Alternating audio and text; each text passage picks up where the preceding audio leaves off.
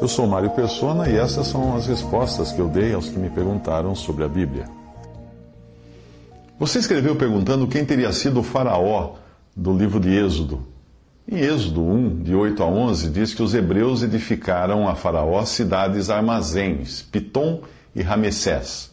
Por isso, Hollywood adotou Ramsés II como tendo sido o faraó do livro de Êxodo. Mas a cidade de Pi-Ramesses foi ocupada muito tempo antes de Ramsés II. E o nome Ramsés foi encontrado na parede do túmulo de Amenhotep III, que foi faraó 100 anos antes de Ramsés II.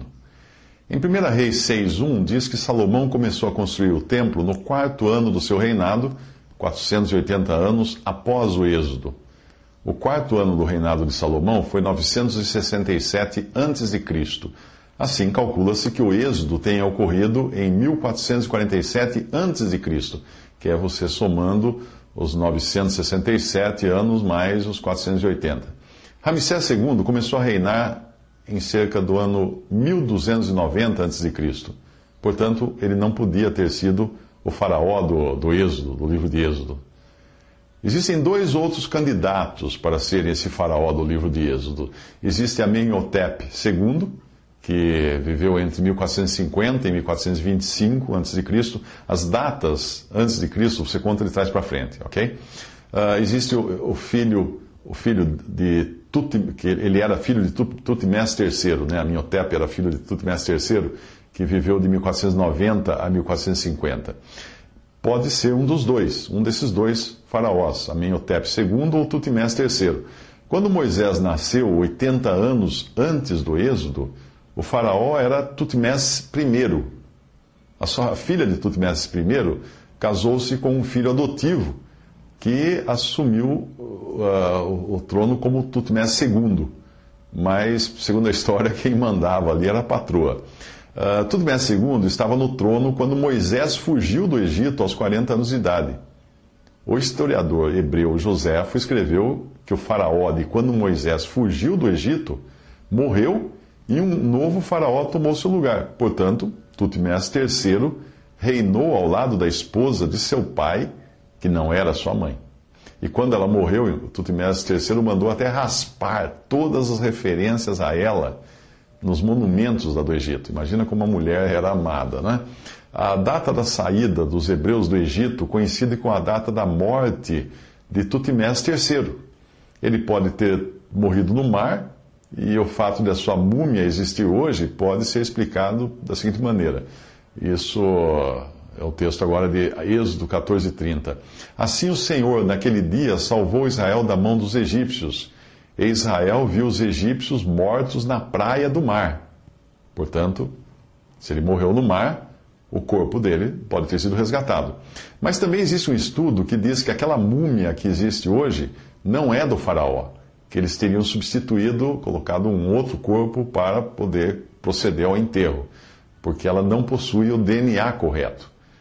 Pode ser também o caso, pois seria uma desonra deixar de enterrar um faraó com todas as pompas. Lembre-se de que faraó não é o nome da pessoa, hein? Faraó é o título, assim como a gente chama rei, imperador, César, Kaiser na Alemanha, é o título.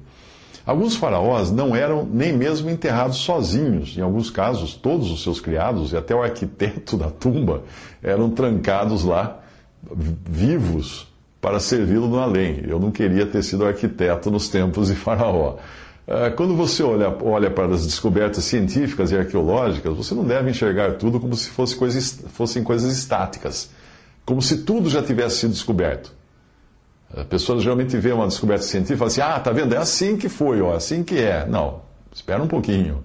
Tente ler O Tesouro da Juventude edição de 1955, que é a coleção que o meu pai comprou para mim no ano que eu nasci, e você vai ver quanta bobagem era mostrada no Tesouro da Juventude, chamada de ciência. É, eu, eu ria a beça quando eu lia o Tesouro da Juventude na parte científica, os artigos científicos, essa enciclopédia. O mesmo ocorre com a arqueologia. Todos os dias existem novas descobertas. Os céticos não creem em Adão, porque a arqueologia no estado, no estado atual, no estágio atual, ainda não encontrou uma múmia de um homem sem umbigo, porque daí eles iriam dizer que, que aí existiu Adão. Mas a posição dos céticos me, me faz sempre lembrar a velhinha no sertão do Nordeste, quando os netos a levaram para ver um helicóptero que tinha pousado no vilarejo. Nunca antes tinha acontecido um negócio desse ali. Quando ela viu o monstro ali pousado, parado no campinho de futebol, e os netos explicaram que as pessoas iam entrar nele e aquele negócio ali ia subir voando, a velhinha não titubeou, não. Disse o seguinte: e quem disse que essa coisa é capaz de subir? Ah, não deu outra, né? Passou um pouco, o helicóptero ligou, acelerou e subiu. Ah, mas a velhinha não abandonou o ceticismo dela. Ela simplesmente deu uma risadinha e falou assim: e quem disse que essa coisa é capaz de descer? Se o cético é assim, não adianta você querer provar nada para o cético, porque ele vai ser cético, ele, a profissão dele é, é ceticismo. Se a ciência muda tanto, o que dizer então dos documentários sobre a Bíblia, que uns dizem que o faraó era um, que era outro, outros dizem que era outro? Eles geralmente costumam seguir as descobertas científicas daquele momento como fazem também os filmes, os livros e as novelas com os temas bíblicos. Por isso eu nem assisto filmes, novelas ou documentários sobre os personagens da Bíblia. Esses últimos, né, os documentários, eu apenas assisto quando são de arqueologia, de costumes da época antiga, para ver o figurino e coisa assim. Mas sabendo também que amanhã podem mudar com novas descobertas. Já os filmes e novelas, né, tipo de entretenimento bíblico uh, que vem em filmes e novelas e romances com temas bíblicos, eu, eu evito mesmo, porque geralmente eles trazem tantos erros que esses erros acabarão influenciando a minha mente na hora da minha leitura da Bíblia. Eu vou ser influenciado por uma bobagem que o autor da novela escreveu e, e criou lá na novela. Quando eu estiver lendo a Bíblia, eu falo assim: ah, mas não é bem isso que deve ter acontecido. Às vezes, até mesmo música cristã vem com erros. Quando me converti, eu costumava ouvir um hino cuja letra dizia: As 99 deixou no aprisco. De, tempos depois, eu fui descobrir na Bíblia que as 99 foram deixadas no deserto, não no aprisco. Será que você já se deu conta do quanto é influenciado por músicas, livros e filmes de temas bíblicos? Pois é. Nem tudo aquilo que é vendido como cristão ou evangélico é bom. Sabe aquele calendário com Jesus de olhos azuis e cabelos longos que você vê nas paredes por aí? Jesus não era europeu. E a Bíblia diz que é vergonhoso para o homem ter cabelos longos. Num desenho animado uma vez, que eu vi do Filho Pródigo, né? Que é esse desenho com a historinha para criança, do Filho Pródigo. Olha que bonitinho, vamos ver o desenho. No desenho, um cãozinho saiu correndo ao encontro do filho pródigo, saltou nos seus braços e lambeu seu rosto, todo alegre, balançando o rabo. Mas no Evangelho é o pai quem corre, é o pai quem abraça, é o pai quem beija o filho que voltou para o lar. Num livro para crianças também, uh, eu vi Saulo, livro com desenhos, né, desenhos bíblicos para crianças, eu vi Saulo caindo do cavalo no caminho de Damasco, mas Saulo não caiu do cavalo quando ele ia para Damasco, prender os cristãos. Ao menos não caiu literalmente. E tem um outro detalhe: os israelitas não usavam cavalos, porque Deus havia proibido usar cavalo e, e, e eh, criar cavalos, né? Salomão errou quando criou muitos cavalos. Os israelitas usavam jumentos, mulas, mulos, burros para cavalgar, mas não cavalos. Os outros povos usavam cavalos. Uh, tem, tem, tem, um filme também cristão muito antigo em que Noé aparece se esforçando para acionar o mecanismo que fecha a porta da arca na hora que começa a chover, que vai começar o dilúvio.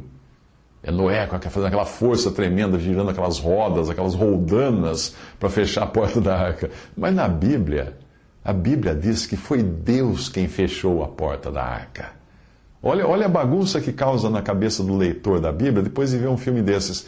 Em Hollywood, Sansão, todos os filmes de Sansão que faziam em Hollywood, Sansão era sempre o artista mais musculoso, né? o cara mais saradão. Mas na Bíblia ninguém sabia de onde vinha a força de Sansão. Portanto, ele não era uma montanha de músculos, ele era um homem comum. Porque a Bíblia fala: ninguém sabia de onde vinha a sua força. Num, li, num filme sobre o evangelho de Judas, eh, sobre o os evangelhos, a Bíblia, Judas se jogava no fogo do altar para morrer. Mas a Bíblia diz que ele se enforcou. E diz também que o seu corpo caiu de grande altura e se partiu ao meio. Quantos reis magos você vê no presépio no Natal? Ou nas dramatizações dos evangelhos feitas em, algumas igrejas por aí? Quantos reis magos você vê? A Bíblia não diz que eram três. E também eles não visitaram um bebê numa manjedoura. Eles visitaram um menino de pelo menos dois anos de idade. Sim, quando eles chegaram lá, já era um menino crescido. E Maria estava em casa com o menino. Os escritores, ilustradores, roteiristas, artistas, diretores contratados para produzir obras comerciais com temas cristãos, geralmente são incrédulos e alguns deles são até ateus como é, é o diretor de um filme sobre Noé, um filme moderno sobre Noé, que eu pretendo nem, nem assistir, e um outro filme também sobre José, que foi lançado nos últimos anos. Esse diretor é ateu, fazendo filme bíblico. Com, com, filmes e novelas desse tipo, você aprende alguma coisinha sobre figurino, arquitetura antiga, etc. Mas você não aprende a verdade. E nem as pessoas na Bíblia seriam como essas pessoas que aparecem no, nos filmes de Hollywood, porque você tem que pegar pessoas muito bonitas para colocar no lugar dos, dos personagens principais ali. Ao contrário, se você assistir esses filmes e novelas, você será influenciado pelos erros, porque para atrair o público, os, os, os, autores desses filmes e novelas precisam inventar personagens, precisam inventar enredos, precisam inventar intrigas que não estão na Bíblia. E você vai acabar acreditando que aquilo está na Bíblia quando não está. Vai atrapalhar a sua leitura bíblica e a sua comunhão com Deus. O homem natural não é capaz de entender as coisas de Deus porque elas se discernem espiritualmente, fala em 1 Coríntios 12, 14 quanto menos um homem ateu ou incrédulo. Portanto, nem tudo o que traz o selo evangélico ou cristão é bom, nem tudo. Quando o assunto é a palavra de Deus, é melhor você não se deixar levar pela arte dos incrédulos e pela sabedoria do mundo. Essas não estão com nada quando comparadas com a Bíblia.